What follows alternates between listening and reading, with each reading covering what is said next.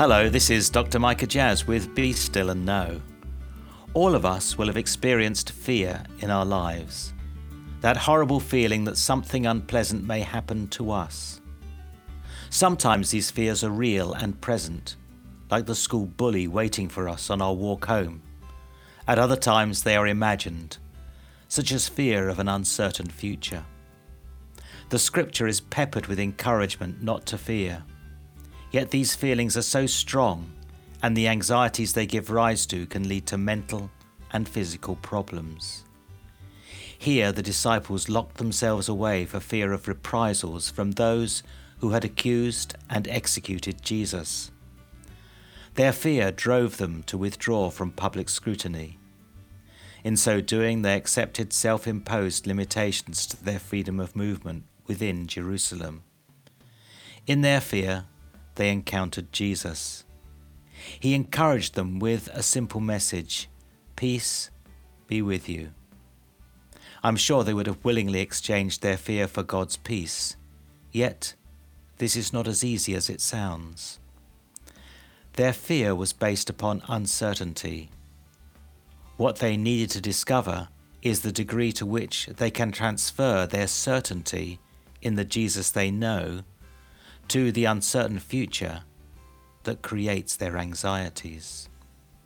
So, I have had to choose to work at deepening my confidence in God as a present reality more than a satisfying theological truth.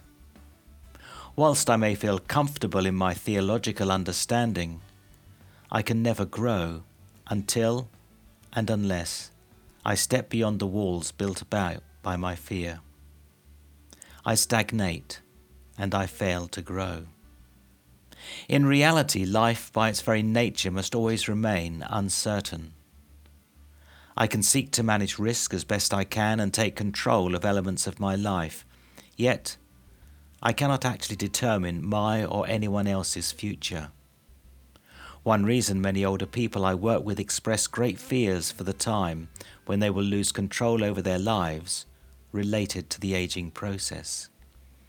Yet, if I've discovered how to encounter this God of peace, I shall feel disturbed, yet have no fear that God can take care of me even when I feel I cannot control my environment when I choose to live within the limitations of my own ability to manage life, I all too easily miss out on the many opportunities life offers me. I found curiosity as my great friend here. I explore alternative approaches, acknowledging my fears whilst also seeking God's presence and how best to encounter God in changing life circumstances. As we enter into the God space today, to what extent are your life decisions shaped by the fears that haunt you? Fear is restrictive to both movement and personal growth. Facing fear and choosing to trust God usually creates a measure of unease, as do all learning environments.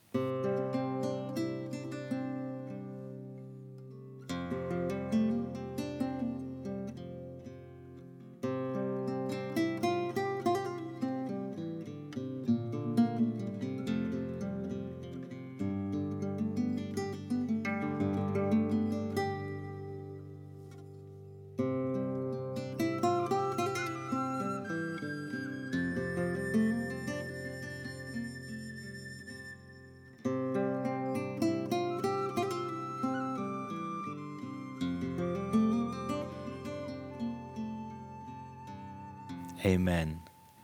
Only in the last few years, and perhaps age helps here, have I determined to place all my hopes on Jesus and not be bound by my fear. Now, please do write to me with all your questions, comments, and concerns, micah.jazz at premier.org.uk, and I'll write back personally and in confidence just as soon as I can. Also, visit premier.org.uk forward slash voice of hope Join our growing Voice of Hope family and follow along with these daily meditations at home. And why not join me this Sunday for Premier Life, where we celebrate God's love with worship, prayer, and one of your own wonderful testimonies, as well as for Be Still and Know throughout the week.